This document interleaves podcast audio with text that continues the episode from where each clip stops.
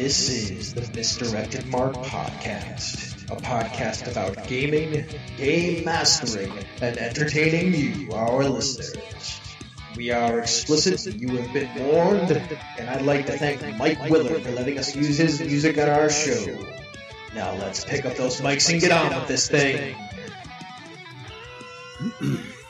Okay, so Carlos opens the door. What do I see? Inside, you can see a familiar setup monitors, servers, new spec tech containment tanks, and even a quantum spectral analyzer. Six analysts turn to look at you. Each of them is wearing uh, a new spec bodysuit and headset, where the main monitor would have the new the new spec tech logo. There is instead the symbol of a burning globe overlaid with some sort of cartoon ghost. I thought we were the only groups with access to news gear. Yeah, another person steps out from the shadows. Uh, you right, you both recognize your former handler, uh, Jacqueline Grove. Uh, they give Carlos and um, Ben a knowing smile before telling you, "So glad you finally made it. I was hoping you'd see past new spec, foolish attempt to stop the rise of the supernatural. Director Jax is misguided and is spreading and is spending all of our resources on the wrong projects. But we have a better goal. We can use the supernatural to make things better. I've been trying to show you the folly of the old plan. You've met the things man was not meant to know. You've seen what they're capable of. Well, that explains why the monorail gambit was such a disaster. Did you do all that from here? not just here. Our mistress has several cells throughout the company. Jax must be stopped and a new order will be made. Won't you join us? All right. Uh, Ben's going to look over at Carlos and unsnap the cover on his own holster. So you've allowed dozens of people to die. Uh, we're going to have to say no. But he quick draws his slug thrower. You know, this is seriously eroding my trust in our allies. So with that, welcome to the 476th episode of the Mr. Mark podcast. Tonight we'll discuss faction members as adversaries in your tabletop role-playing games. Along the way, we'll take your comments, examples, and suggestions live from the chat room for life on Twitch before jumping into the after show. But first, my name is Jerry. My name is Phil. And I am Old Man Logan. Good evening, all, and welcome again. Let's do our temperature check, see how everybody's feeling. Phil? Sure. Um, well, I'm a little bit tired. I had to get up at 4:30 or 4 this morning uh, to take my son to school for his uh, class's senior prank. So I got up at I got up. Um, they camped out and had like a uh, like a big camp party with like a b- bounce house and stuff outside the school as everybody was coming in. Okay. And then I think pelted the teachers' cars with water balloons and stuff um, while they were rolling in. All harmless fun. That's good. But anyway, I got up at four, went back to bed, went to bed like around uh, 445 5 got up again at 730 so i um i've just been napping in places to just kind of stave off the exhaustion and you know try to write this. But anyway otherwise physically i feel fine. I got a haircut today. Um i don't know if you guys had noticed but my hair was like getting pretty long. So i actually mentally feel better because i got my hair cut today. Like just feels like this feels like me kind of thing. So um yeah i don't know. I'm good I think I'm good pretty much all around. Uh, how about you, Bob? Yeah, I'm a little tired too, um, but I uh, didn't know kind of shenanigans like that. Um, just a little tired overall.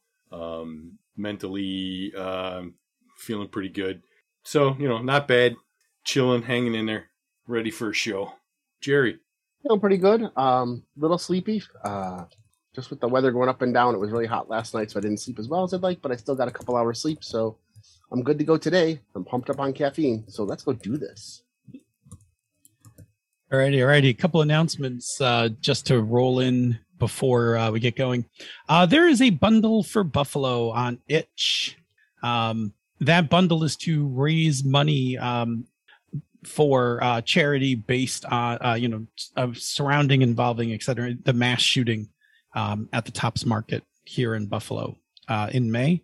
Um, and the proceeds from the bundle will go to the Buffalo based uh, Black Love Resists in the Rust. Um, so uh, that um, their goal is 10,000. They're at like 45, almost 46 right now. Uh, so we're just getting the word out to um, we're just getting the word out to people.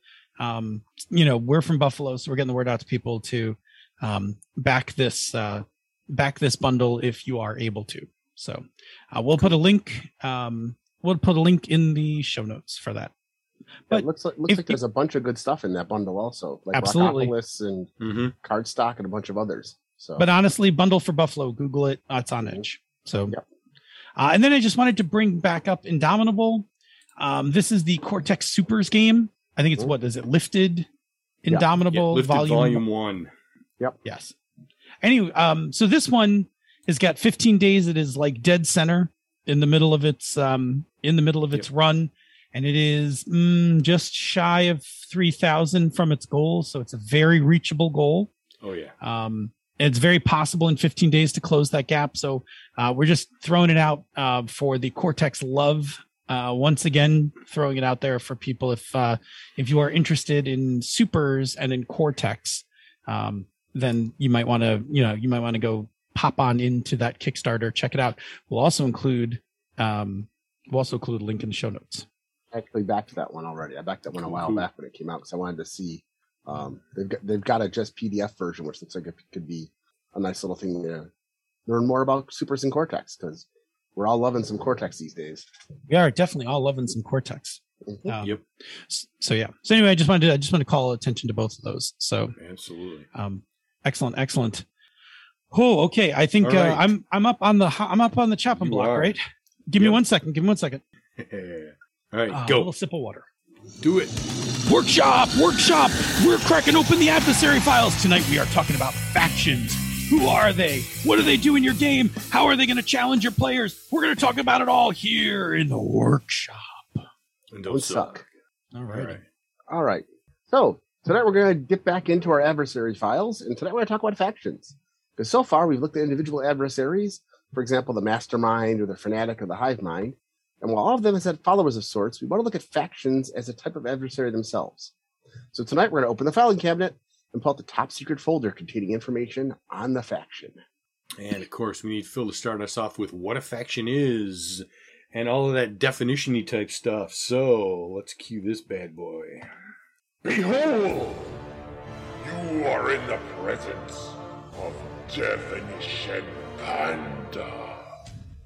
Oh yeah. All right. Tonight for this episode, uh, we are going to use a very strict definition of faction.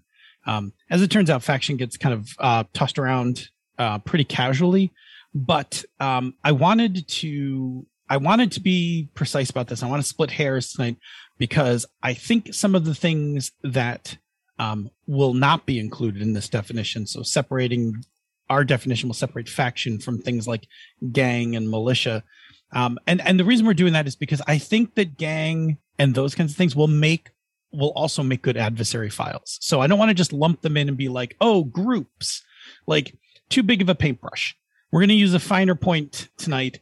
We're going to get into factions, and we're using the um, we're using the definition, um, the dictionary definition for faction, which is a small organized dissenting group within a larger one especially politics. Seems kind of apropos for, you know, the world right now. But anyway, um, so again, small organized dissenting group within a larger one.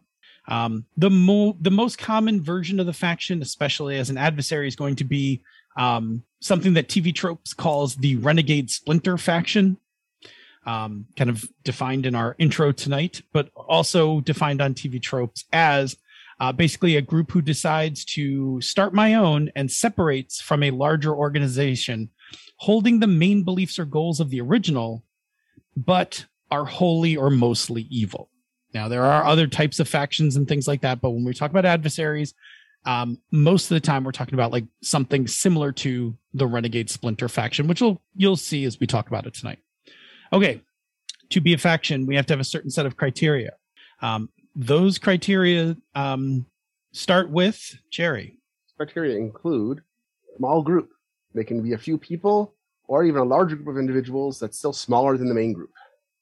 They need to be of a larger group. Mhm. Um, they have to be part of or have been part of a larger group that they are differentiating themselves from. Next would be leader or leadership. We're often led by somebody or a small group of leaders. They have a differing ideology. The faction's ideology differs from the main group. That difference could be small, as in they both believe in law and order, but the faction has moved towards being vigilantes rather than being invested in justice. Um, the difference could be vast, as in the faction believes that war would be good to trim back the population, where the main group is really just trying to protect everybody. They also have a reason. There's a reason they broke away from the parent. They believe that they're in the right. They believe that the parent organization is wrong. They believe it's misguided. They may, might believe in corruption or failing. They have a reason that they broke away. They have differing methods. So, based on their ideology, the faction does things different from the parent. Now, they could be secretive, they could be violent, they could be extremists, could be any combination of those kinds of things. They're going to have some sort of identifier. The members of the faction are going to be able to identify each other as well as a way to further separate themselves from the parent organization. Hail Hydra.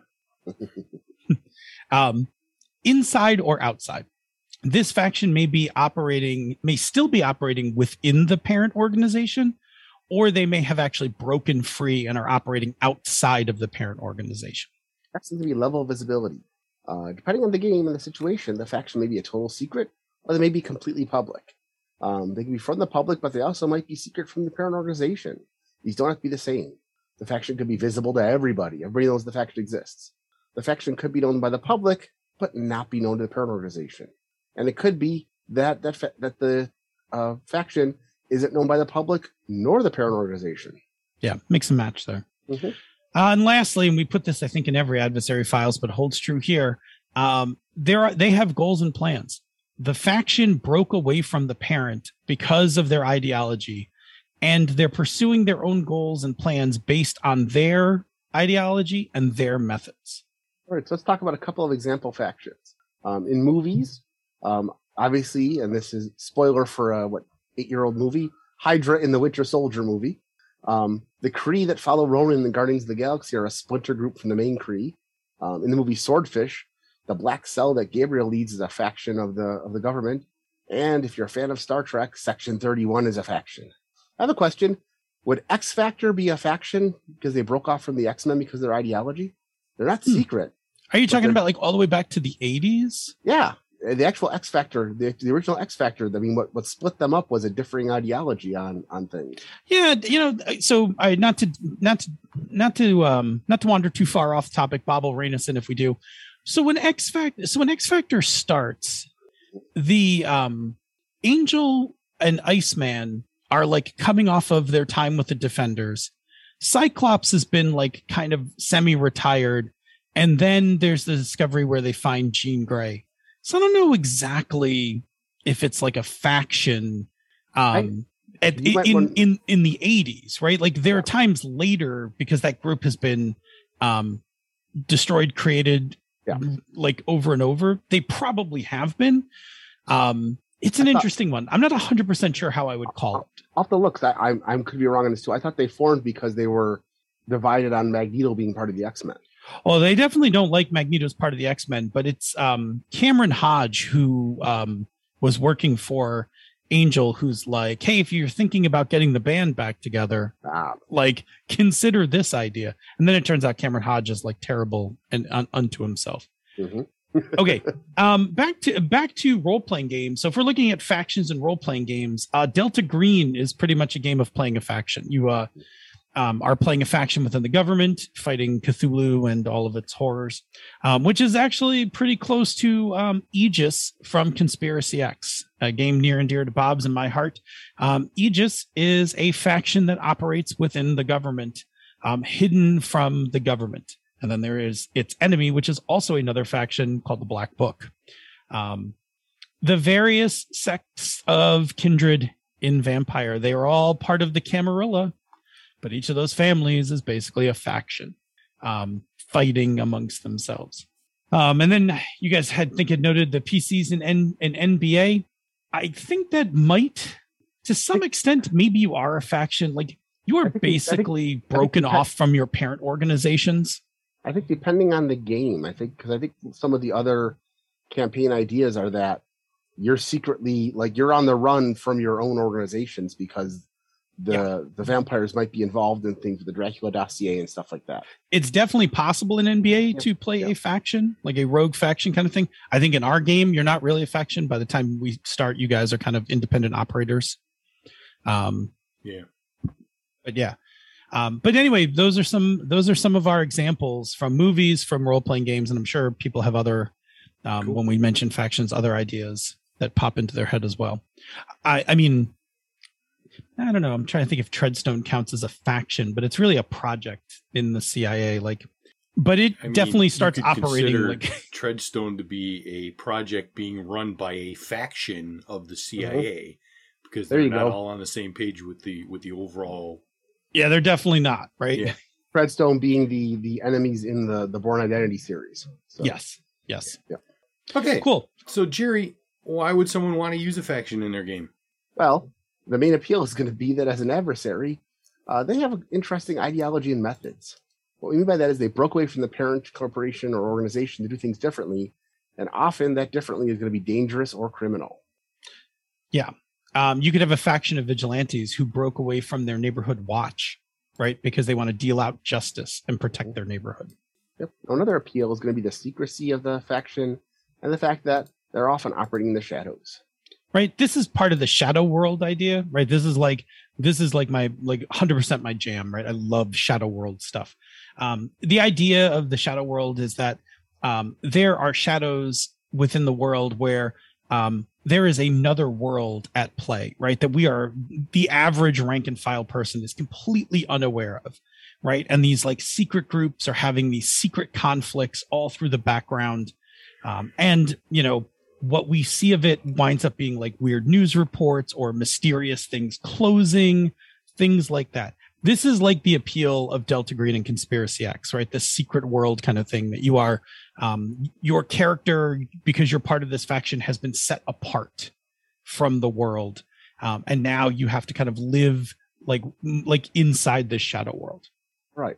Next, a faction can be dangerous because it's organized and because it believes what it's doing is for some greater good, even if they're misguided.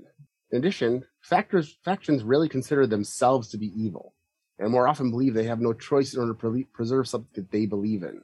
You know, you know, we're the only ones doing this and our ends justify our means. So, and this is what makes them a good adversary because they're committed and they're often willing to do things that others will not do. it kind of puts Yeah. them um it kind of puts them in the same bracket with the fanatic right we talked about the Sure. fanatic many many um, episodes ago but the fanatic's the same kind of thing right the fanatic often considers themselves um the good guy and that um they're they, they're the only ones who are capable of doing the things that people won't do Yeah. Okay, so we know what makes up a faction and why they're appealing. Phil, what are they like as an opposition? Sure.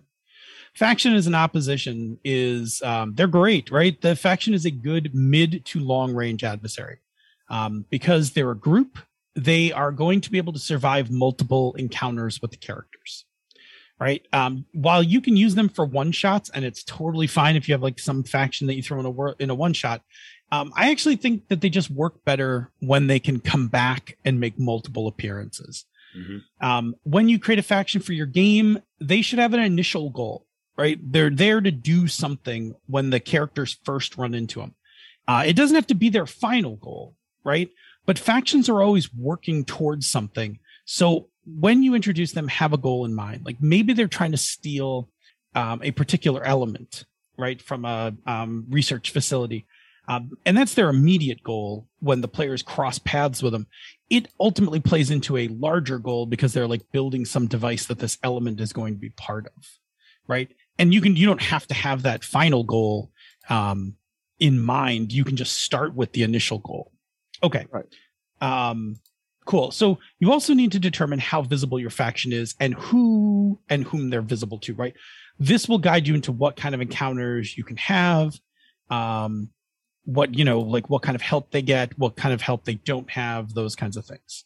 Um, visibility is going to be just one of those things you kind of need to set initially for your faction so that you know how to treat them.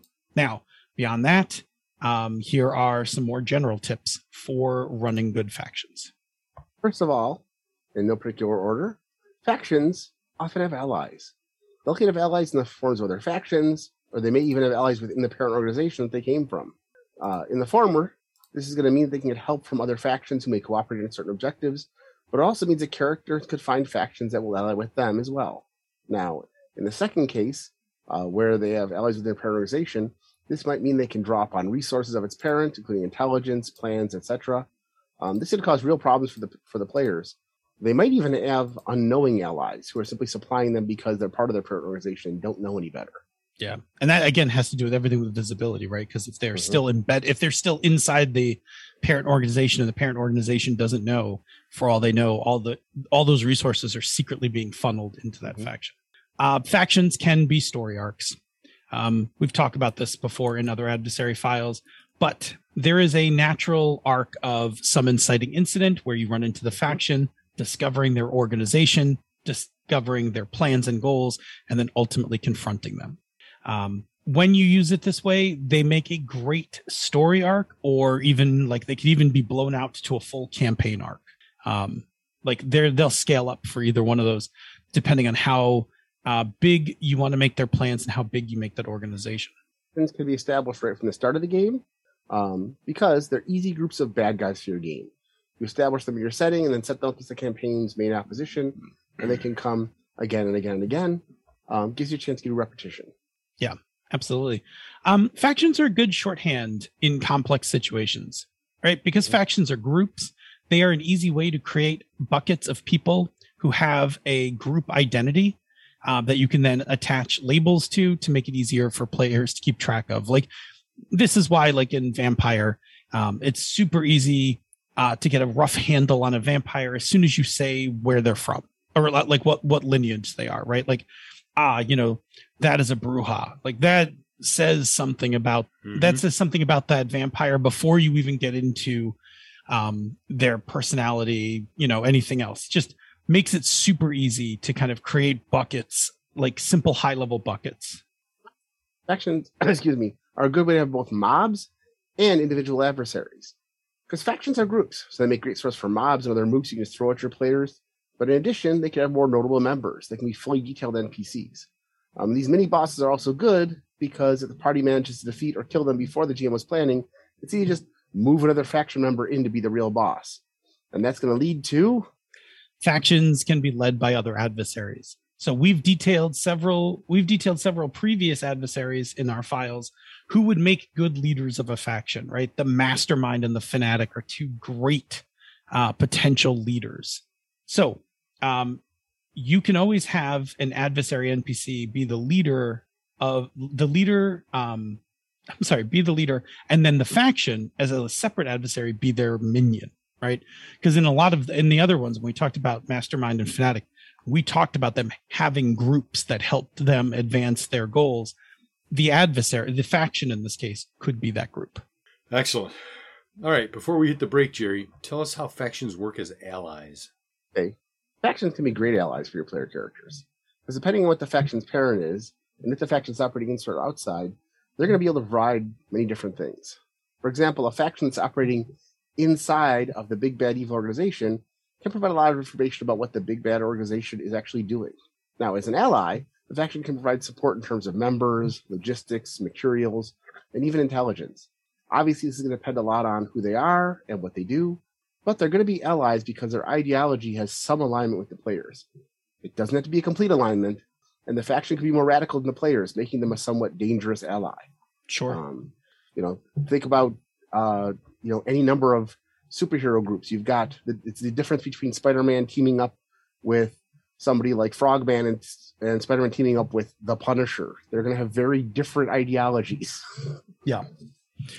Um i was just thinking of um an ally faction this will only be for our 80s kids in the room um but the Mhm. fifth column in v the mini series yes, is the um, group of aliens, group of visitors that are pro-human, um, Mhm. and their leader Martin um, is the one who helps uh, Donovan.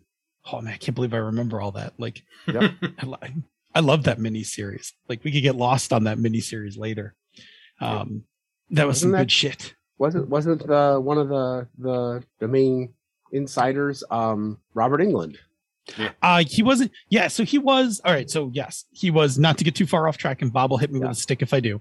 Um, Yeah. So he becomes part of the fifth column, but when the story opens, he's actually just a um, technician Yeah. that um like he he's just like a like a grunt technician that like goes to um eat at this place that's part of the resist that becomes part of the resistance um martin is the um martin's like a, uh higher level officer like on board the ship and he's like donovan's friend he's the one who i think helps sneak donovan out when he gets captured Yep. woo All right. All right. get back on topic. Yep. Um, yes. Let's talk about All right. Factions as allies. In terms of um, who supports the characters, right? Could be that the whole faction is supporting the characters, um, or it could just be a member of the of a faction, right? Like the whole faction doesn't have to be on board um, with the with the player characters. Um, why that's important is it will determine how much help they can muster. If the whole faction is on board with the um, player characters, like a religious sect is on board with supporting the characters, then there's a lot of resources they can bring to bear. But if it's like one cleric within the faction is like supporting the um, players, they can only like they're not going to be able to bring as much to bear, right? They'll be able to bring some stuff. Mhm. So that'll just give you a feel of like scale of how much help they can provide. Now, factions who are allies are going to expect some sort of level of reciprocation for the characters in support of their goals, which can cause complications and drama. Because they may ask the characters to do something to help them advance to advance their goals, and this may or may not be something the player characters want to do. Yeah. Mhm. uh, and that goes back to um and that goes back to what you were saying based on um their ideology right? So um it could be that you know their ideology is fairly well aligned and it's like hey we need some help. And the players are like the characters are like yeah sure we can help you. Um or it could be like hey look we've been funneling you stuff. We need you to go blow this thing up for us. Yep. right? And it's like yeah we don't blow things up but yeah well you do if you want more help right? Yeah. um becomes so that can become a um that can become great friction for your ally is um their methods are more extreme. Maybe it's um or maybe their methods are less extreme. That is also a great place of fiction. Like your Mhm. religious sect that is like bound like that that is going to help your characters um is great but they are a pacifist order right? Like they don't want you to fight a certain conflict um, and rather find a like non-violent way to help solve a problem that they need help with. Um, could be a fun adventure. Like hey the thieves guild is leaning on us. And the player and the player characters are like yeah no problem as they're sharpening all their weapons. And the order's like no no that is not our ways. Like we need you to deal with them but you cannot draw blood like upon them. I have poison. no What i if they, have what if they so I- bleed by yes. accident? what if they fell onto my sword? Like, what if? I mean, what if a guy fell down the stairs 37 times? I mean, there might be let's, some fa- I mean, let's face it. That's why medieval monks carried clubs and maces, because so they didn't draw blood. correct. Yes. Well, of course that that's exactly what you're going to be up against when you try this, right? The players will be like, I don't know, can we do subdual damage? Can we, you know, can we just, you know, can we hit them with um cloud kill? Cloud, you know, that's that's not blood. What, I mean, fire. fireball doesn't is good. really, you know, like, you know, you burn the outside, you know, a little crisp. You are all monsters. That is what I'm telling you. You know what I meant. People burn, you know. You know what I meant. Mhm. All right. You ever go to that up. bar in Rote, Bob? Yeah, I've never been to Rote. Never been to Rote. All right. Um, all right. We're moving fast tonight, but that is our high level look at factions, right? We're going to take a break, check in with the chat room, um, probably have a little side banter because we are running ahead of schedule tonight. Yes, yes. Um, so we'll do a little bit of that. But before we do any of that, Bob, tell us about another show on the Misdirected Mark Network. Yeah, so we've got a we got a little show called the Gnome Cast because you know we're allied with those Gnome Stew folks. So a bunch of gnomes from Gnome Stew get together to talk about gaming topics and themselves, and it's all in an effort to entertain you, the listener, and also to, to avoid being thrown in the stew pot because nobody wants that. Uh, so give them a listen, and you know maybe drop a note in the comments and say, hey, you know these guys are good. don't uh, don't don't throw them in the pot. Let them go for another month. Right. All right. Okay. Chat room. Yeah. The queen is like, I had a schedule. What world is this? What kind of shenanigans that we're running early? I mean, the adversary files is a very straightforward. Um, Yes. it's a very straightforward structure. Like we can, we're actually able to move through that one pretty quickly, as opposed to like Yeah. a, our deeper, more academic dives onto like different, um, onto different subjects. So Plus, we yeah. can expound a little more in the in the roundtable section too, with more anecdotes and stuff yeah, about it the could be a little more chatty chatty. the. I'm okay So, with that as well. Yeah. Um, but yeah, I'm just trying to think if there was any like I, I suspect um, our youngins have never seen uh, V, um, which uh, I as a um, that's true. as a teenager, as a young man, I think I was a middle schooler when that show came out. Like I thought that was just the coolest thing. Like it's funny because I like watched it with my parents and they were like, "Oh, that's an obvious ripoff of Nazis," and I'm like, "What?" Like no, no, space aliens. Like I like Oh, like I was in middle there. school. Like what did I didn't know, right? So like, but you know, like I, I mean, I was just excited because a sci-fi thing was the mini series on network television. Like Yep. before that, the only um, other mini series were like, um, like adult stuff, like Civil Yeah. War, like Heavy you know, the day after. no, the, the day after That was was, I, day after. I think might have been after V, but yes, Okay, I actually liked the day after too. But like that no, was, but um, that was very adult though. I mean, that was very adult. Yeah, it Um, was intense. I'm not It saying it was- was bad. I'm just saying it was not. It was not high spirited, good, good, good Oh, clean fun. hardly, hardly. Yeah. Right. The day after was the day after is like you know if you want to know why Gen Xers are Mhm. mostly fucked up, it's because like we all sat and watched that on TV. I'll And give I- you a challenge though. I think good. If you yeah. remember the day after, do you remember America with Yes. a K? with a K, Yes. you you don't you don't you weren't here at the time because when America with a K was on, one of the local news stations did a uh, oh god it was WKBW I think, um, with their morning zoo every morning had a sketch about Buffalo Buffaco with a K, and they did a whole sketch for like three weeks on the radio that when my parents would turn on, I think it was the Dan Neaverth show. Oh Um, man, Dan probably. Everett. Wow. Yeah, and you would just hear Buffa- Buffaco with a K, and it was a running joke. So I remember America with a K, which was kind of like if Red Dawn won. Yes, that's exactly Yeah. what it was. It was Red Dawn. It was it was what if the Russians uh, had occupied America?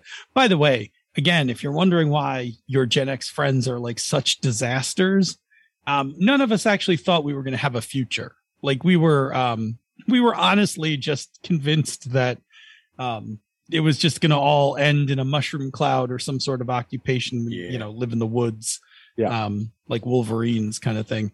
Now, the, Um, thing, the thing about V that I thought was interesting was, it, and, it, and it probably wasn't the first show to do this, but it was one of the first mainstream shows to have the, um, you know, here are the benign individuals who are coming to give us everything, and they've got some secret, and you don't know what that secret is for a while until you finally see the first reveal when I think it's Jane Badler decides to to eat, eat something live. Yep. Uh, and uh, it just goes on from there. And uh, Oh, it's It worth was- you know it's worth now explaining this to our younger folk. Okay, Yeah. so V the V the miniseries um is the, the original one, the They original redid one. They redid it a couple about a Well, there no, ago. there's a second part. There's the V the final battle, and then there is the terrible V television series. Um, there are like oh, and then there's and then way later ABC does a version of V. Um, in the 2000s. So in the 80s, V, Yeah. the visitors are a group of aliens. They look human. They come to Earth.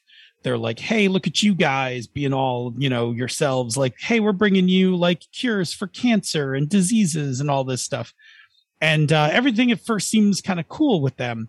But then slowly, like, it doesn't, like, things don't seem right. And this investigative reporter named Donovan um, discovers that they, one, aren't actually human. They're reptilian. They're just wearing um, fake masks as not to scare humans. Um, and Donovan catches one of them eating a rat. Like their jaw unhinges like a snake and they eat a rat. But they're really here to uh, empty the planet of water and box up the humans like happy meals for future snacks. Yes. Um, and then thus begins the um, resistance that then fights against um, the aliens. and there's like a um there's like a one week miniseries and that does not resolve the story. It just stops. And then you Right. have to wait for another miniseries like a year or so later where v the final battle uh takes place that kind of brings to resolution uh the conflict between the resistance and the aliens. And then that spun off a tv show. And the tv show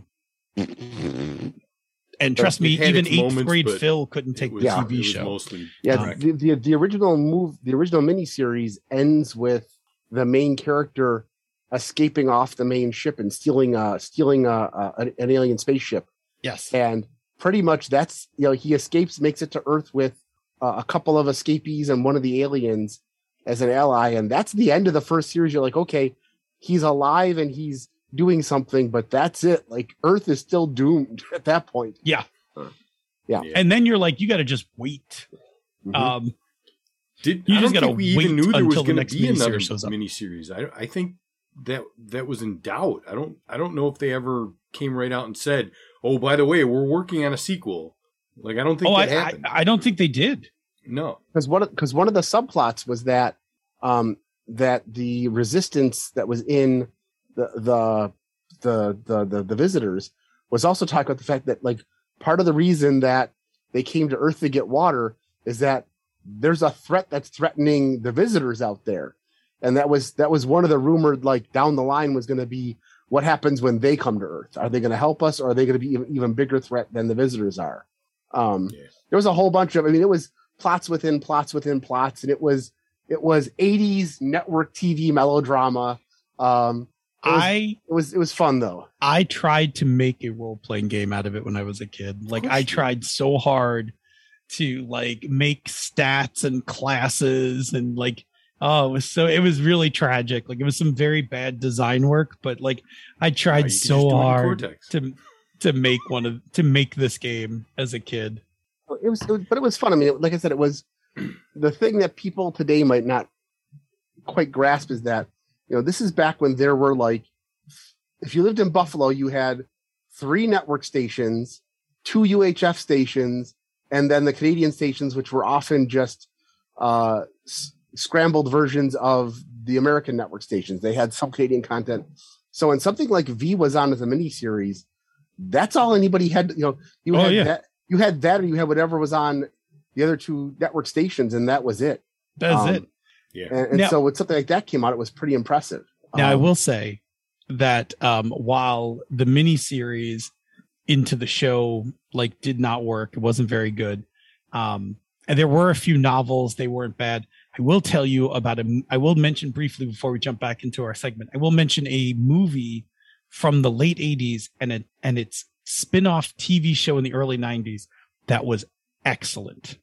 Alien I think Bob's already smiling. He already knows know. what it is. and- and- and is it the one that is? Is it the one that is similar to V? Uh yes, it is. It's Oh, Alien yes. Nation. Yes. Oh my God. Yeah. Alien Nation the movie and Alien Nation the TV series are Glorious. fantastic. Yes. Yeah. Yes. Which could also be another cool um role playing game. Yeah. Uh, Anyway, I won't I won't I won't even go deep into that one. We'll save that for maybe the Yeah. after show, but uh Alien Nation, oh gosh, what a good that Good was stuff. a um that was a treat, man. Like when that TV show came on, I was like, "Oh, it's going to be like V." And then like the first couple episodes came out, I was like, "Take it all back. Take it all back. This is great." But at least V was definitely appropriate for tonight because there were multiple factions in the aliens. Oh, look at you bringing it back. Yep. Good job. There you Good go. job. All right. Welcome back. We're going to continue our talk about factions in the roundtable. Everybody's favorite segment, I know. I can tell. I can feel it. What's the first question, Phil? First question: Discuss a faction that you have enjoyed that has come up in one of the games you have run or played. All right. This is actually a faction. This is a, a, a long. We've got some time, so it's gonna take a second. When I was running V and V, there was a group called Light Ray, um, and they started as part of the Government uh, Association for Superheroics, which was GASH. Um, and they were supposed to be um, studying and training supernormals. So they were kind of the um, they were kind of a combination of Shield and um, Freedom Force in Marvel. So they were a government group that was out there. Basically, if you want to be a sanctioned superhero, you had to join Gash or at least sign up with them. But they would supply you with stuff like unstable molecules, and it was a good. They were a resource for the heroes to get the little stuff that you needed to be a superhero in a game, you know, to keep things going. Um, and at the time, uh, my friend Tim Bowen, who I know you guys have met a couple times, was also running uh, a V&V and sometimes Marvel. We would flip back and forth campaigns um, where he had this organization called Light Ray that I was part of, and we kind of formed it and all that. And as things went on, um, we began to play, and, and there were little things that came in. He would run them for a while, then I would run them for a while, and what eventually came out was that Light Ray was actually a secondary organization inside of Gash that was funneling uh, funds, and what they were really doing was snapping up neophyte uh, supernormals and training them to be basically assassins and other groups, and were slowly but surely just uh, organizing themselves to not only take over the government but also wipe out opposing superhero teams. And some of the NPC teams that were in in the works that the players would hear about, all of a sudden this NPC team would just disappear. And in my main V and V campaign, um, year two, it took the players the better part of a year to realize that it wasn't one of the other like enemy villain teams. It was actually the government that they were helping, and even the government didn't know that Light Ray had like recruited two or three of them, brainwashed them, and changed their identities, and just wiped out the rest. Um, and this became an ongoing thing where Light Ray was like the public, the public face. It would basically be like if the Avengers of the Justice League, the Avengers would be a better one because the Avengers in the Marvel Marvel Cinematic Universe had ties to Shield. Is if the Avengers were actually like going around slowly recruiting villains and wiping out anybody who opposed them, and Yeah. um, it made for a really good game. And of course, once they finally showed their their their uh, faces, it was interesting because they had superhero, they had supervillains, they had like government troops, they had powered armors, they had a lot of information, but not all of it on the characters. And um, and then they became a recurring villain in multiple campaigns. They were never the main adversary. Um, uh, it was also fun because the leader of Light Ray was the younger brother of one of the one of the player characters, so that got to be a lot of family strife and all that kind of stuff. Um, and I've talked about this before, but the Light Ray plot involved all those times that I ran scenarios based on Weird Al Yankovic songs. So that just is another thing entirely. Right, I needed a plot tonight, and I just played a song and based an adventure around it. Uh, Weird Al and Cheap Trick designed a lot of D&D games. Anyway, they worked really well because they were in in secret for a while, and then once the players found out who they were, they had no way of exposing them, and so the players had to kind of play things close to the vest for a while. So that was my Cool. that was my faction. I think I had the most fun running as a secretive group that came out. Um, Bob, Cool. So I really enjoyed an organization called the Curved Daggers in our Iron Heroes campaign. Um, these guys were um, trained killers and assassins, um, and under under the the old Empire. And when the Empire fell and the Demon King rose to power, they split. One group went and followed the Demon King, called themselves the Ebon Blades, and then the Curved Daggers went on with the with the with the original name and uh, and they they opposed each other at every turn, every chance they could get. And when our campaign started, and we discovered the the the the powers that be discovered that one of the PCs was actually the heir to the throne, um, then the curved daggers were then tasked with protecting this uh, this would be king to make sure that you know nothing would happen to him. Um, so we had that whole arc. Um, a lot of fun with those uh, with those two factions. Good times. Yeah, known as the curved daggers because um, it was their sig- it was their calling card. Yep. Um, they would they would kill somebody um, and then leave a curved dagger on the body um, as a way to let people know that the empire had exerted um, its Mhm. will. Um, I think if I remember correctly, when I made up the history for them, there was a rebel warlord or something um, that had barricaded himself in, and he thought he was like untouchable or whatever, Yeah. and the curved daggers like they they eventually they they open the door one morning to find this guy dead and there's a curved dagger in his body letting him letting these letting these um rebels know that there was like nowhere that the empire couldn't reach them kind of Yep. thing And Yeah, they were fun. If you if you uh, if you uh, did something that uh, that uh, warranted it, you'd be presented with a curved dagger as a gift, which was basically you're like you've got probably like maybe oh 24 hours and then you're going to be dead. So you know, settle get your settle affairs your affairs, right? settle settle your affairs. Make your you know make your peace. Make your peace with the with you know with the gods. And uh yes, the curved daggers are coming for you. Totally all yeah, they were fun. and. Um, and they were you know they were everything you wanted your fantasy ninja kind of um sure, faction to be mysterious, disappear, show up out of shadows, all that shit. Um, good times. yeah, it was good times. Um, the one I picked um because it's current is um the Nova from our Ox game. Uh, so the thing that's interesting, and I have to be careful because Bob and Jerry only know so much about what's going on in the game. yeah. Um, but what's interesting about this faction is that um, they are based on a faction that is 10,000 years old. And like any game of uh, telephone, probably not everything is understood correctly.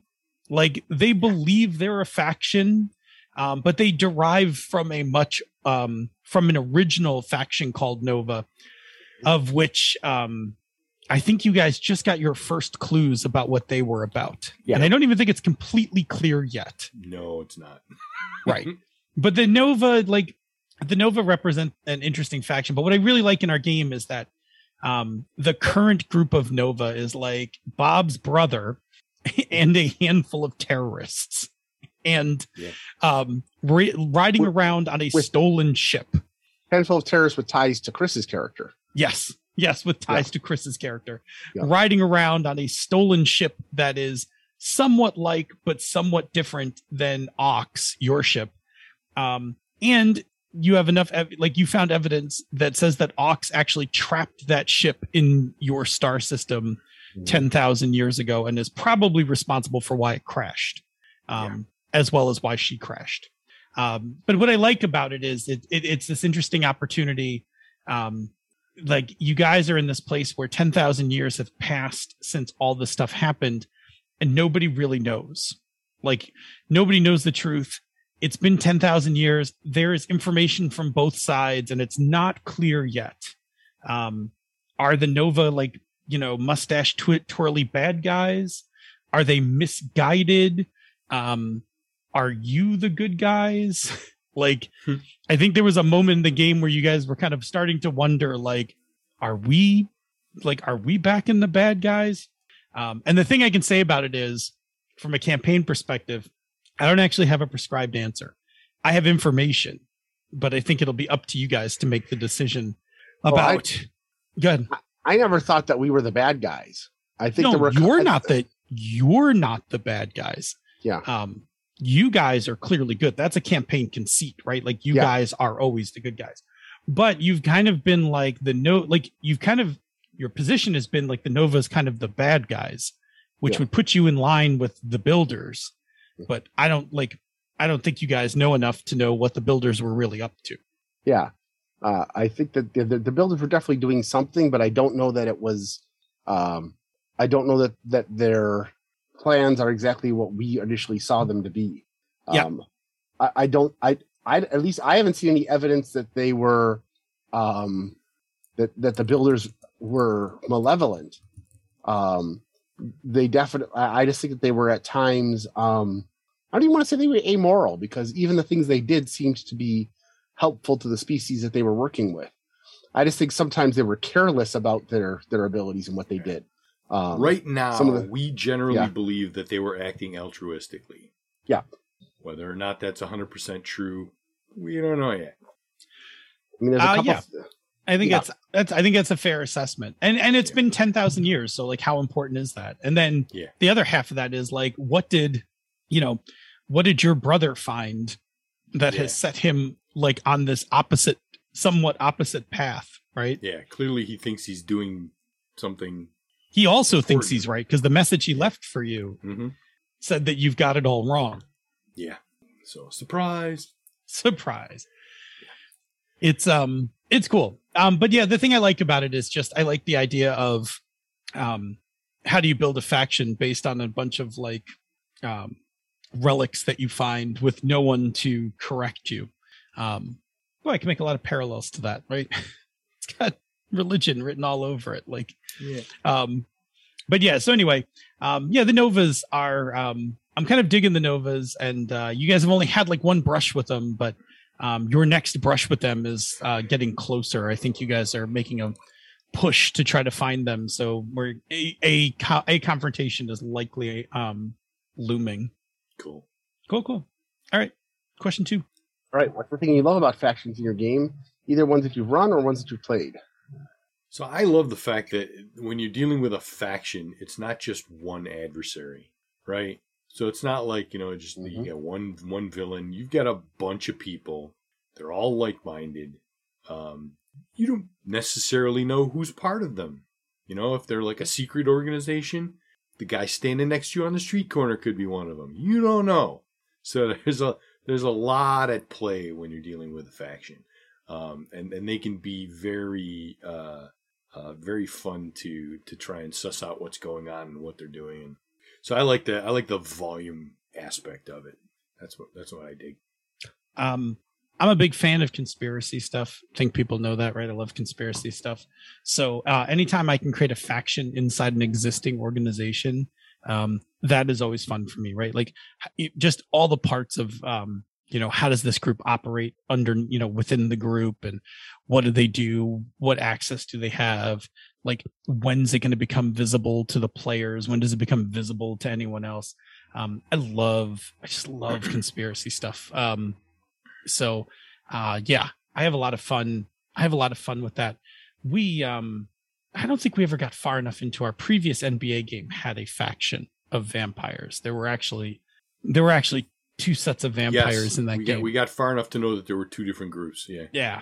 Yeah but i love like i love anything with conspiracies. So um i will i will always make a faction that goes um that's like operating secretly inside of it. Um sometimes like you know we talked about sometimes i'll make it right from the get-go. Sometimes i will just make it in between adventures because i'm like oh the players need like a like the players are in a jam like who could help them? Oh a mm-hmm. faction from inside this organization could like secret like show up and you'd be like hey you know we're opening this door. Get the hell out of here. You know we believe what you're doing but we can't you know we can't support you any further kind of thing. Like it becomes a cool plot tool as well. And it's not hard to imagine right? Like given a given an organization of any sufficient size like factions start to create themselves within it. It's like just the mm-hmm. nature of organizations. Like look at any like look at any major company right? Like factions naturally form inside um companies and things like that. So it's not hard to imagine um given any like given any sizable group like a planetary government or whatever that there aren't going to be factions. So that's kind of my jam. Cool. For me, um, I like that they make not only good adversaries but also good backstories. Um, having the play, having a player be part of a faction, or having left a faction, makes for a lot of interesting uh, backstory because it gives them uh, an instant enemy, either the faction or the group that the faction worked for, or both.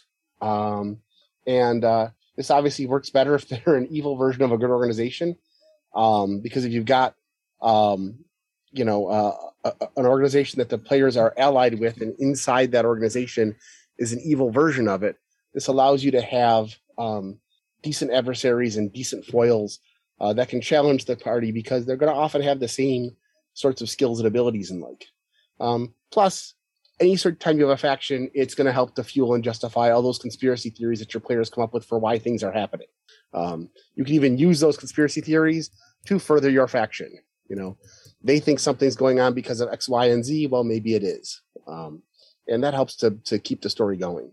So I, I like factions in games for that reason. Nice. Mhm. All right. Question three. What is a challenge you have when running or playing with a hostile faction in your game? Yeah, for me, it's like not letting that faction become the only opposition in the game. Like factions are fun, um, and they're cool. And if and if I didn't, if I didn't make the faction out to be the big bad guy from the beginning, then like my big challenge is to not overuse them. Like give them a break, let them lay low, have them resurface later, kind of thing. Otherwise, what happens is I kind of just get into the faction, and then I just keep putting them into the story, into the story, and then suddenly our game is really about like the players versus the faction. And so like to resist that temptation like i need to like i need to in terms of like beat structure i need to know like when to give it a break like cool we're going to do this thing with a faction then boom i want to take a break and i want to um i want to take a break and go do like a completely different either arc or i want to do a story or two that has nothing to do with the faction um, and even better if i you know have the discipline to do that um, then the players relax on it, right? Like the the faction kind of drifts into the background, and then I can be like, That's "Whoop, when you bring it bam. Bam, yeah. right? Like return of the faction, right? Like, um, and which is great because you know players love callbacks, right? Players love when things come back um, in a game because again, it's one of those um, structures that kind of reminds us that we are in a campaign. So yeah, when I come up with a cool faction, I gotta really make sure um, it doesn't dominate the, the whole plot. And then even if the game starts with that faction in the game and like at the get-go, like I still got to create some beats where we do something different. Now, I'll put an asterisk to that because the difference is in NBA that is not the case. Right? In NBA, there is not like you guys are not doing other jobs. Like Yeah.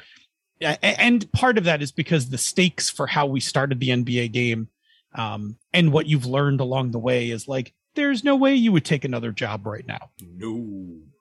Like there's a lot on the line, and it'd be like, oh, do you want to take like you know f- four months and we'll do a story about you know um, weapons dealers like somewhere? Like hell no, you won't. So I'm very okay with NBA being like um like a really long movie. Like you've discovered some shit and we're just going to play through until we get to its logical conclusion kind of thing. Mhm. But yeah, like um like I know when I ran Connex, I loved the black book. Like Mhm. I wanted to put the black book in everything. And after a while was like, all right, I gotta I, I gotta ease up. Like I gotta like do some black book stuff. And then in a very Chris Carter kind of way, like I gotta just do some monster of the week shit here. Like I gotta just put like some weird cryptozoological thing um in the player's path and like you know let them mess around with it or whatever or do something else If you if you just keep riding the friggin' faction the whole way, they eventually you're just gonna blow the transaction transaxle. Then you're just grinding metal, and there's no point. Yeah, it's like that's that's exactly what i was thinking no i, I mean you're right. It, it's i mean the point is like it becomes like a single note on a keyboard right? You just Yep. if if i just keep pressing the note at first it's okay but after a while you're like oh my god just stop pressing the button. Um and and that's like for me that's the thing with factions especially if i start to really get into them and especially if they're like a conspiracy like the black book was then i like want to mess with it constantly. So yeah that's Yep. that's definitely my challenge right? My challenge is to know how to um know when to back them off beat wise and you can, you can get to that problem with any recurring villain that happens too often. Um, you know, you can get to the point the players are are getting a little uh, frustrated by what's going on, or the fact they're constantly dealing with the same enemies over and over and over again. Um, so, uh, Well, You- and you you- run you the see- risk. You know, Yeah. you bring up a good point. You run the risk, like if you have overused them, all of a sudden the players become um, disinterested in anything but wiping that faction out, right? And now you're like, oh, now I got to put them on like a collision course with a climax to this faction, rather than you know having you know played them a little and put them back in the background.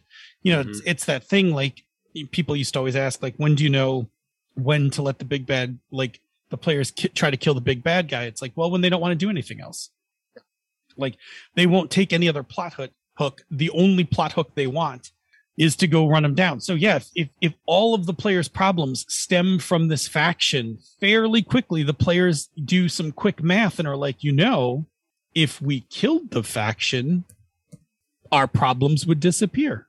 Yep. And Yep.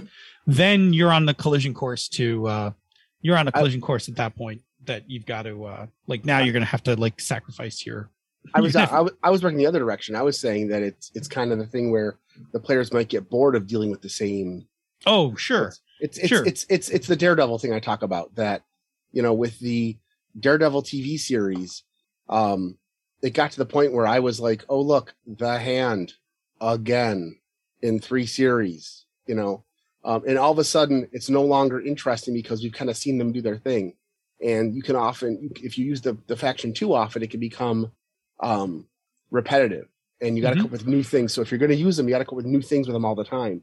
Or the players just like, oh look, it's those guys again. You know. Yeah. Um, once in a while, you gotta you know steal a weather dominator or something like that. So Cobra. hey, listen. Anytime you're dealing with with world with world destructive devices in a hockey game, you're ready to go. So, um, but uh, no, I, I understand that. I think that you don't want them to be the only opposition in the game unless that's really the only function. In a game like GI Joe, that might be the thing.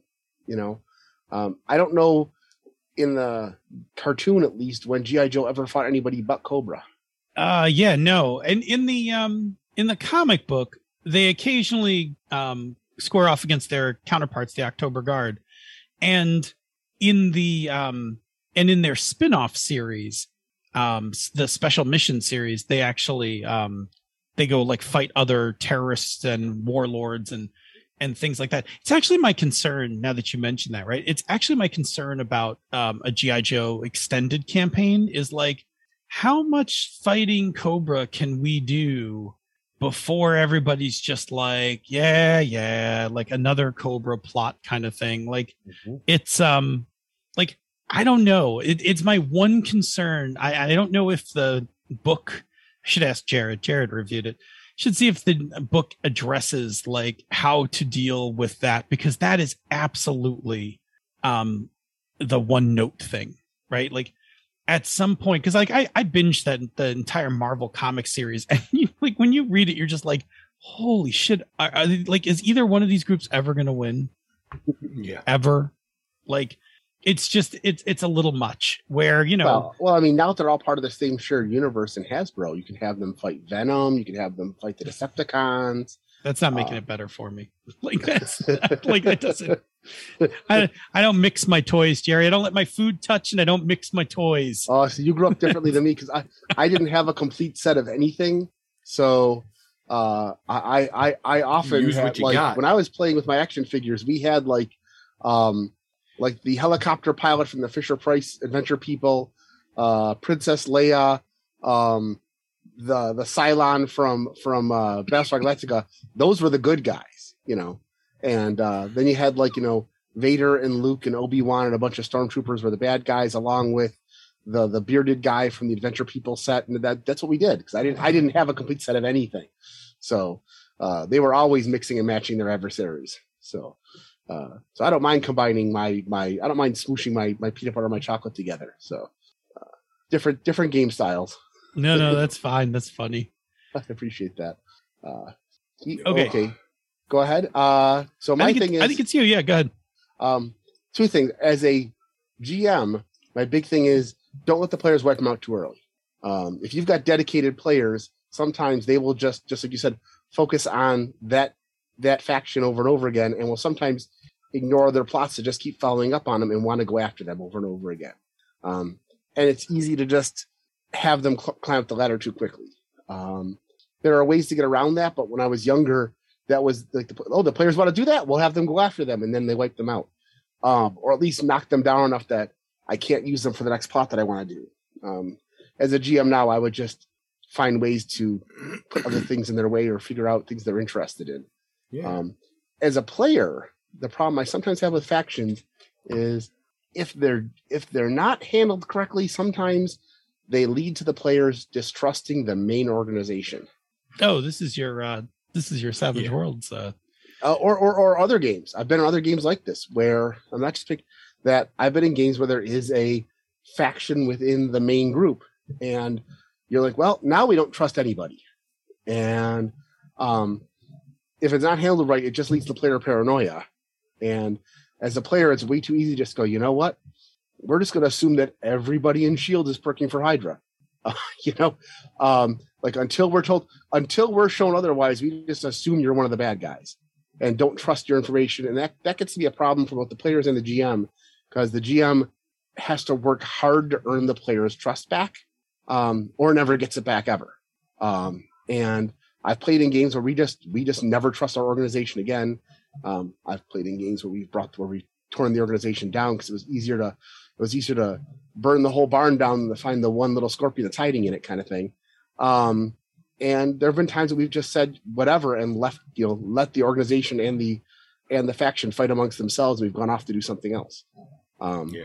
it- it's easy for that to become a problem. So you got to be careful if you're going to have a faction that's involved with the organization the players trust to make sure you always have somebody in that organization that the players can 100% trust without dif- without without difficulty or else they're just going to stop trusting anything Mhm. um, uh, especially if things happen that you have a rational you might have a rational reason why something happens but the players are going to see every failure every stumbling block every problem as being something that this other faction got set up and you know gee you know something didn't work with our with our vehicle and it was actually just the gm rolling and you know they rolled on the random vehicle mishap table and something happens. But the player's like aha we got sabotage. That's why that happened you know or something along that Mhm. line especially if something happens behind the screen. So i would say when you're running a faction make sure that if it's part of an organization the players trust that they have somebody in that in that group they can trust as well um, or they just won't trust the organization at all. Unless that's your goal which sometimes is your goal I was Um, just going to say, on the flip side of that, if you don't have a completely jaded group, you could Yeah. purposely erode their trust in the group, get them to go rogue, and and have that as a, as a, a story arc in the campaign, oh yeah where then they go rogue for a while, and somebody comes in and like try, finally gets you know gets them to believe them. And and they find someone that they can trust that slowly brings them back into the fold. That could be an interesting story arc to do. Uh, that's the Mission Impossible. Uh, that's Mission Impossible One. yeah, yeah.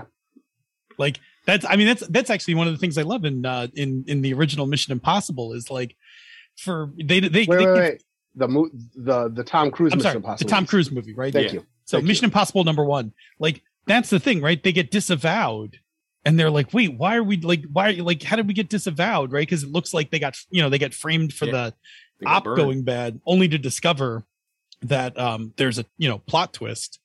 What? Still not Plot happy with- twist? I'm no st- way.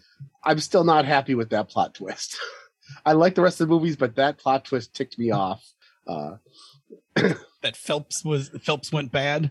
Yeah. It doesn't Spoiler. align with everything else we've it doesn't align with everything else you've seen from the previous two long television series Oh, I just I didn't even take any of that into account. I was like, whatever. This is They, it says they Mission have to put their own fresh spin on those kind of. That's like the SWAT Well, movie when they did the same. they thing. have to uh, they had to in that movie they had to break from they had to break from the tv show so they you know Yeah. phelps is the breaking point and ethan Yeah. hunt becomes the you know now the i think uh, they could you have know, I, I think if they would have just torchbearer. like i think if they just would have had jim be like not in the movie at all. Like he passed away and somebody else is running it. Sure sure. But to but to have the main hero from the first two series turn out to be the villain felt like felt like it was just a, a, a cheap ploy and kind of was their way of kind of almost flipping off the earlier the earlier shows by saying you know i don't know it just it just felt like it was it was not great. I think they could have done Mhm. anything else to make that plot twist to, to make the the the the the villain be the organization without having to turn jim into a villain. Because i grew up watching sure both sure. the 70s show and the 90s show and they or 80s Mhm. show and they were both really good. And jim was always the one kind of oftentimes sometimes going doing the right thing when the right thing wasn't gonna make the organization happy. Uh, so it seemed out of character for him i guess is what i'd say. So it happens though. Yeah. thank you phil i was i was gonna ask that question too phil but go ahead save it we'll wait we'll wait till we get to the end of the all right in the chat room Yeah, Bob? For the after show. Uh yeah, as far as this question goes, I'm gonna I'm gonna just nod and agree with you two. Um, like you guys made all great points, and and I would probably be thinking similar similar things in, in along those lines. So, um, and no need for me to to blather on and expand on that one any farther because I think you guys hit it all. So, so that should wrap that one up. all right cool um that's our look at factions as adversaries It's all in black, so that means it's It's all all. I black know. phil we normally have a way of doing this. I'll do it. We hope the next time you want to use a faction, this advice will help. And we're going to check in one more time with the chat room, and then we're off to the conversation corner. There is like no QA on this like episode tonight. Like you guys should have been like, why is that all one color? Like we never do it all one color. That's I always forgot like that a section is is usually an alternate. Yeah, that's a that's I an just- all I- I'm voices me- I'm the editor. thing. I just I just assumed that it was. I'm like, okay, well, normally Phil Phil color code these, and we didn't. Yeah, no, should one, one should never assume that Phil has ever done anything correctly at any time. Like okay. that's should always All right. question why did Phil do oh that? Oh man.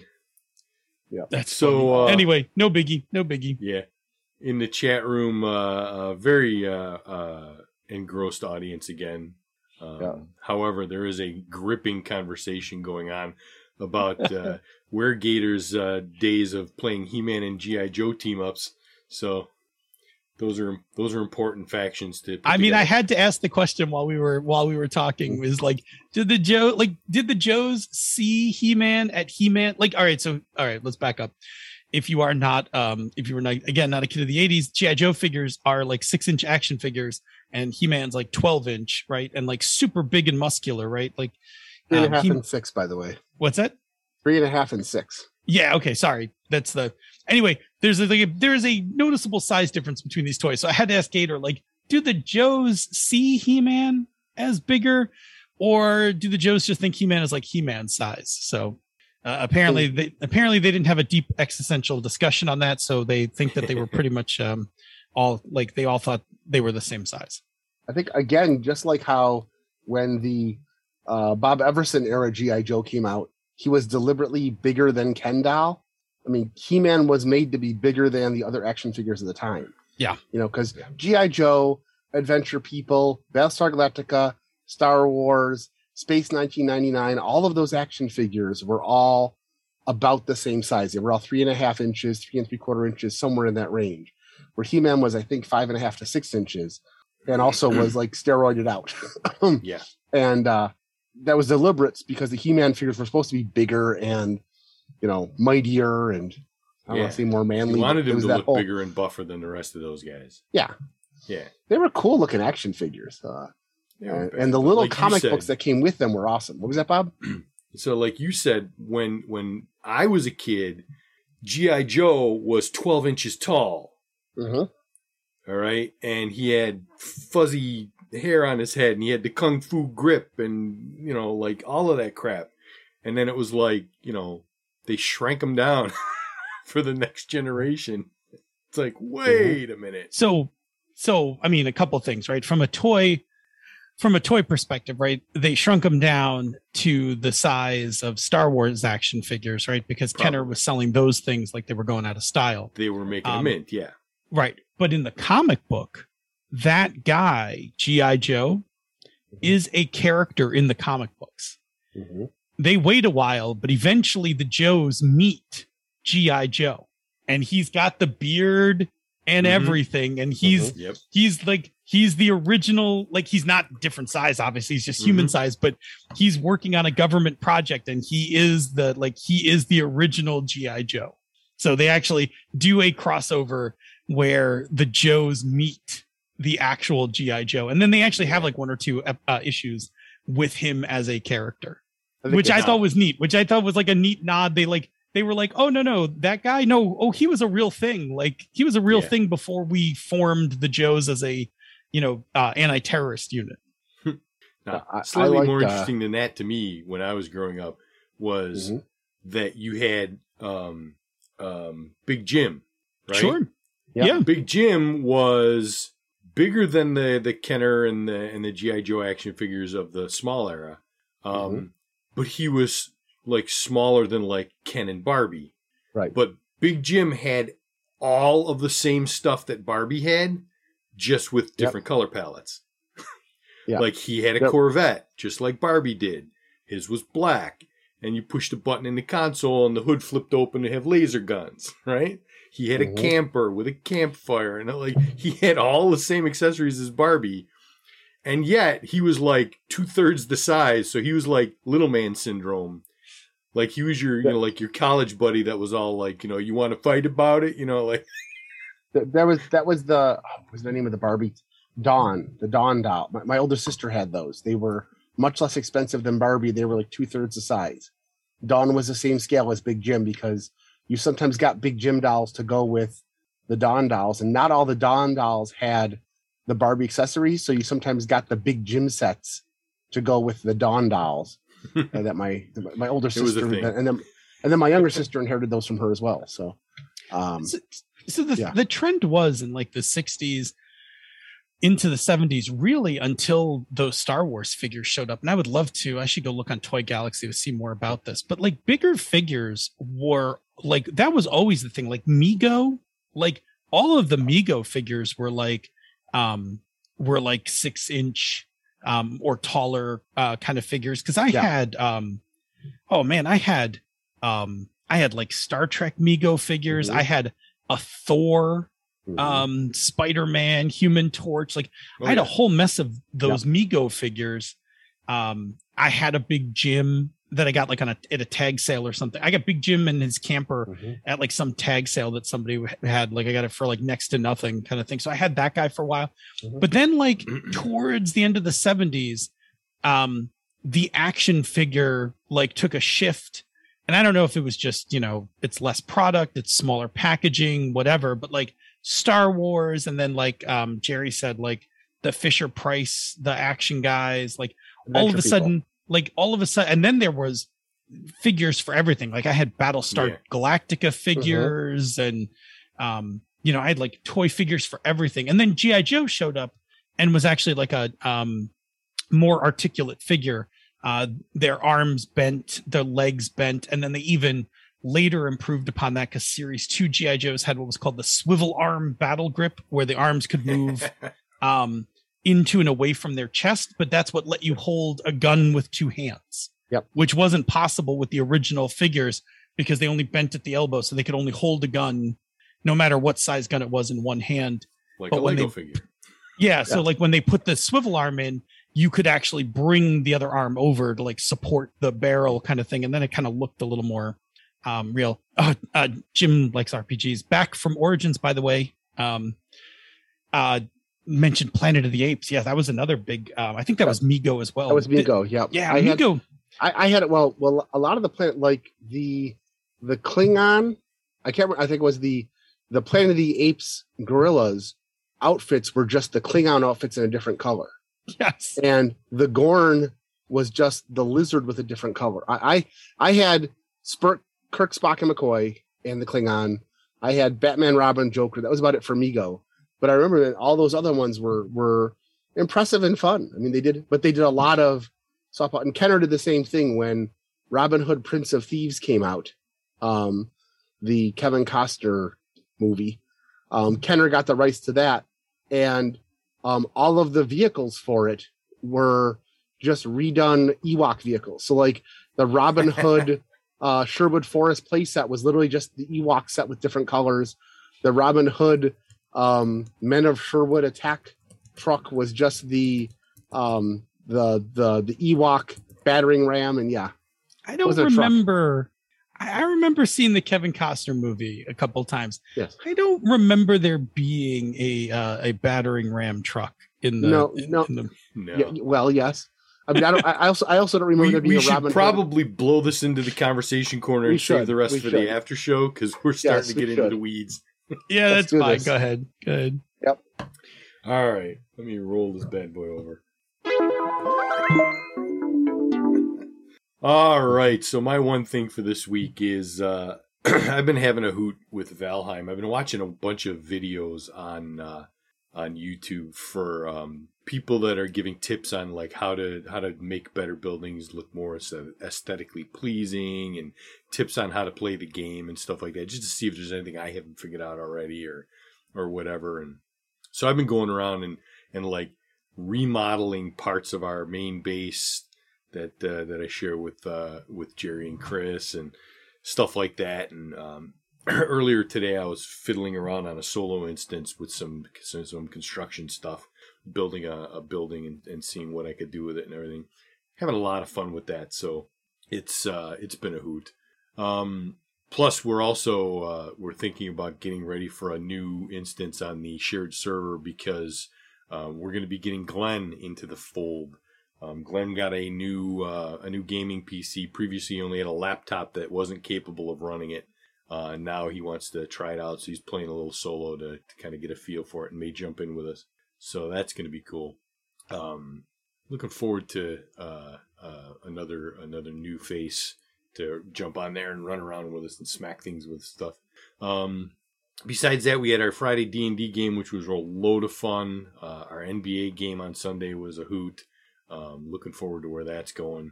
Um, keeping up with Kenobi and looking forward to tomorrow's episode.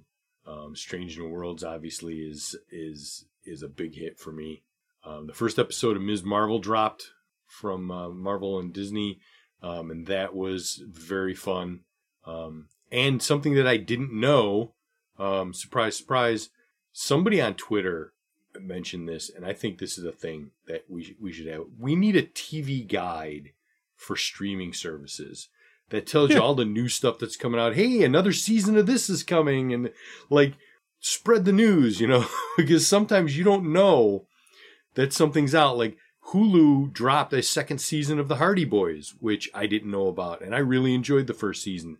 So today I watched the first episode of season two of the Hardy Boys. So, So um, if only there was a periodical that took the schedules from all of the independent services and put them into one periodical that you could check each week that would tell you what was on like what was on streaming. Is that what you're telling me? Yeah, yeah. Are we about to reinvent the TV guide? Is that what's I mean, it, it's fine. We're going full circle because we're also at the place like, wouldn't it be great if there was just one service that you Yeah. could pay for that all your streaming services were covered Yep. under, right? Like, We're coming around, baby. like it's ah, we're it's like the crypto guys who just invented money. Like, did you see the thing where they like I they, they've invented like paper money, Yep. Yeah. the crypto note? Like, Like, so what if we had this Uber, but it was like really big and could hold a whole bunch of people, and it was in set prescribed routes that it only did. yes. Yeah. You just invented the fucking bus, buddy. Shut up, okay? Yes. So to your point, I get your Yeah. I get I get it because I also got surprised when um when I found out that um um for all mankind had a Yeah. like dropped its dropped its first episode of the new season but yes like i do agree with you that like there does need to be something that kind of keeps an eye on all my Yeah. like like services and lets me know but also like it was definitely the fucking tv guide like Yeah. and there was a crossword puzzle in it like just saying sure. Yeah. Yeah. Nothing wrong with a crossword based. puzzle. that's right oh, Not me. I hate All right. crossword puzzles. I can't spell. They're like fucking torture. I just hate I just I just hate them because they made them made us do them instead of actually just learning stuff. Oh no, I'm like I'm like, oh, I know the answer for that. I just can't make it fit any of these boxes, and it screws up like six other like other words. Like fuck. No. In the af- in the after show, I'll talk about word games. Yeah. All right. Um, All right, that's so it for my, me. So My one thing is going to be D and D. Um, Chris did a great job as always. He's got- started us on kind of we're, we're now just jumping into like phase two of his campaign um, about uh, legacies. And as always, he always likes to have two plots going on at at least two plots going on at once, and you can't do both at the same time. So you're always making difficult choices um, to see what you're going to do, and whichever plot you choose, the other one's going to advance slowly while you're doing something else. Nah, man, that is like like if there is a fucking like if there's a fucking peak sneezak, that's it right there. Yeah. Like I'm gonna create two uncomfortable, difficult choices of which you can only pick one, and the other one will have motherfucking consequences. That is Oh, is like The one that is him. Don't get me wrong. I'm not. I'm just Yeah. teasing him. But like, Yeah. don't get me wrong. That is like that is one of his signature moves It in is. GMing. It is. However, the one thing he doesn't do is he doesn't nerf you if you find a way to combine them and, and deal with them at the same time. Um, because I've I've been with GMs who do that and they're like, ha ha ha. You know, if you can find a way to combine things or make allies in one to deal with another, he's more than welcome to let that run its course and do its thing. Um, and we've kind of done that here. We've got a main plot that we have to deal with, and we've got a subplot that's going on, and we've managed to put off one of the plots and let people deal with it so that we can handle the second plot. And that's been a lot of fun because uh, there there's a lot of um, poli- political maneuvering and power brokering and uh, my character thinking that somebody else is an assassin when they're not, and a bunch of that kind of stuff, which is always fun. Um, I've now determined that they're not an assassin, but for all of one game and half of another, I was convinced somebody was actually being sneaky and mysterious, and they weren't. Um, so everything else, NBA was a great game. We're we're having a good time dealing with with, with conspiracies. Uh, I'm loving Kenobi.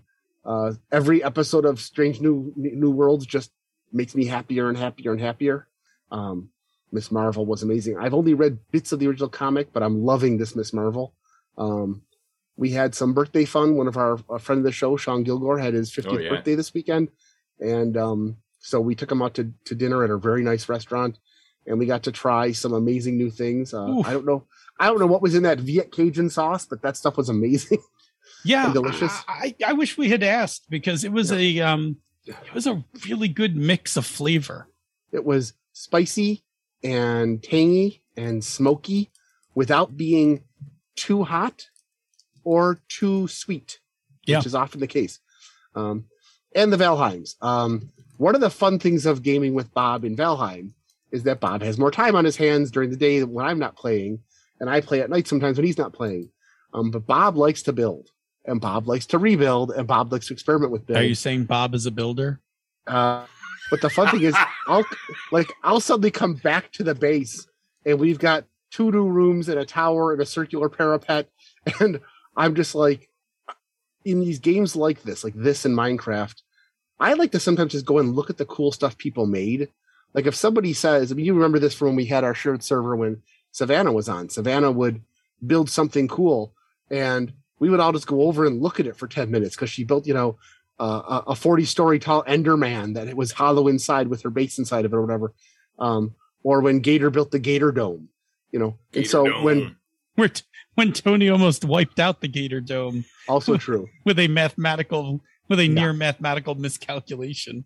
So when so when Bob does these things, it's not just it's not just cool that he makes them, and it's it's cool to just go look at what he does, um, which is part of the fun of the cooperative nature. It's it's part of why when we're doing stuff, a lot of times working on a project, Bob will lay things out and get things started, and I'll just go out and harvest materials for half an hour, just keep dropping them off, and all of a sudden I come back and what I thought was going to be a you know eight by eight building now has turrets and parapets and three fire pits and a you know and and I just like I think all that's amazing. I'll just sit on the roof and look at stuff for a while. So, and the fact that we've got Glenn coming in, and Glenn is super organized. I'm looking forward to seeing how this is all going to work.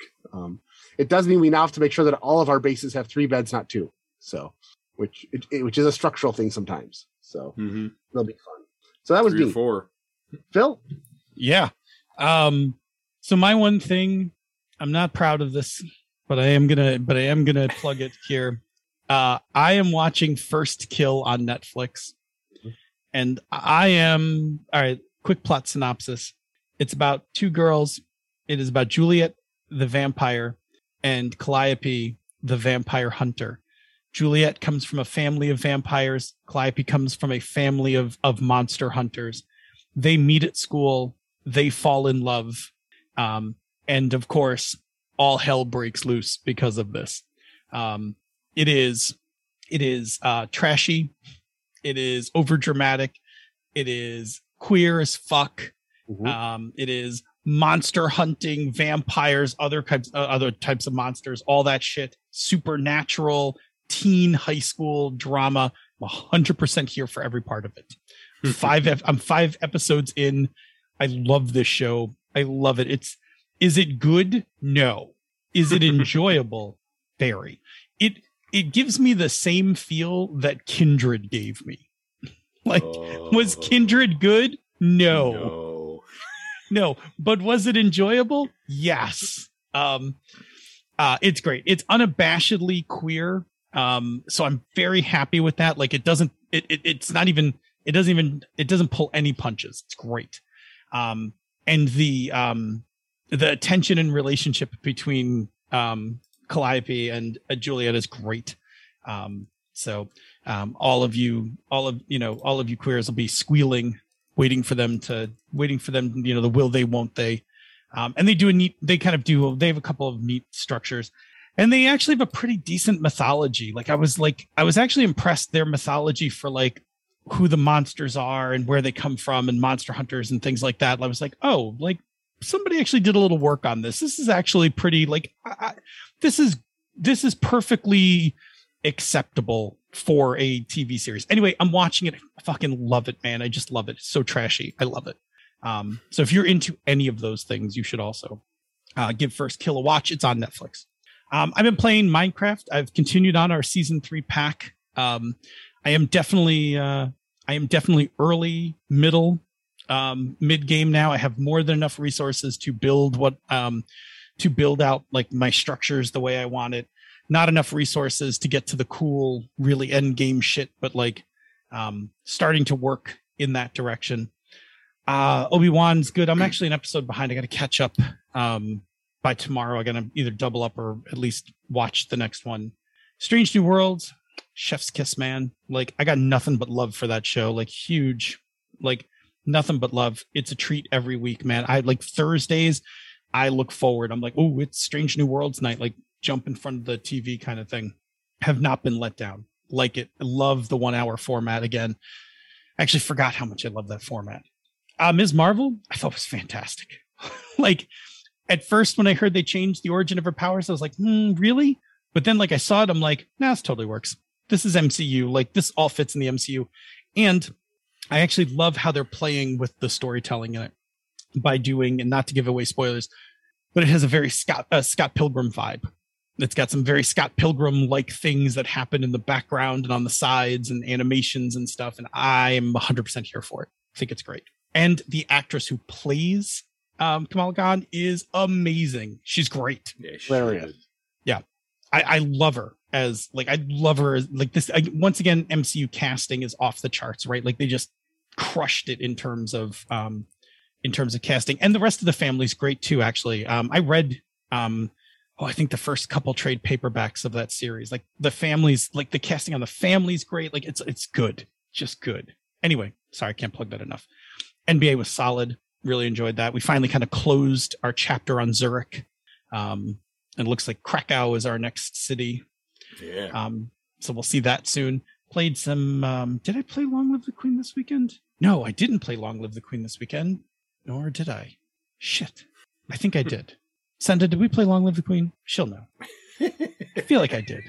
I feel like I did. I feel like I got back in time from it's a blur. I don't remember. But maybe I didn't. Maybe I'm thinking of the week before. Anyway, that game's fucking great anyway. Whether I played it or not, still great. Yeah. Okay. Cool. Nope, we didn't play it. That's what she said. she said we didn't play it. But it was still good. Anyway. Still good. All right. Okay. Well, that brings us to the uh, to the wrap up for the Patreon shout outs. Thank you very, very much to Jason Pitt, Gene Lorbert, Jeff Stevens, Joe Rasso, John, MT Black, Mike Olson, Padme's Lover, mm-hmm. Robert Dorgan, Ryan Bolter, and Troy Pitchelman. And thanks to everyone for listening tonight. Indeed, indeed. If you're free on Tuesday evenings at 8 p.m. Eastern, 6 p.m. the Queen's time, you're welcome. Come join us live on Twitch, where you can chat with the other listeners in the awesome chat room for life and ask us the occasional question. Make the live show. Check out our podcast each week wherever you get your podcasts. And take a listen to some of the other shows of the Misdirected Mark Network, such as They're a Super Geek, Mastering Dungeons, Bone Stone Obsidian, The FM Gamers, Pandas Talking Games, The Gnome Cast, Django Hustle, The Lounge, Bonus Experience, and the incredible back episodes of She's a Super Geek. You can and should also check out our sibling podcasts, Tabletop Bellhop, The Knights of the Night, and the always amazing Gaming and BS. Indeed, indeed. Before your faction strikes out to push its agenda forward, leave us some feedback. You can reach us directly on the old fashioned emails at mmp at misdirectedmark.com. Hit us up on the Twitters. The show and the network is at misdirectedmark. He's Robert M. Everson. He's GM Gerrymander. I'm DNA Phil. If you like what we do here and on the other shows in the Misdirected Mark Network, you can support our Patreon campaigns. MMP, Mastering Dungeons, and Pandas Talking Games are at patreon.com slash MMP. Django Hustle is at patreon.com slash Django Hustle, and Bonus Experience is at patreon.com slash Bonus Experience. Patrons of MMP, Mastering Dungeons, and Pandas Talking Games get access to the after show, pre-production show notes, musical parodies, the Bamboo Lounge, and other special releases. This has been a Misdirected Mark production, the media arm of Encoded Design. Mic drop. We out.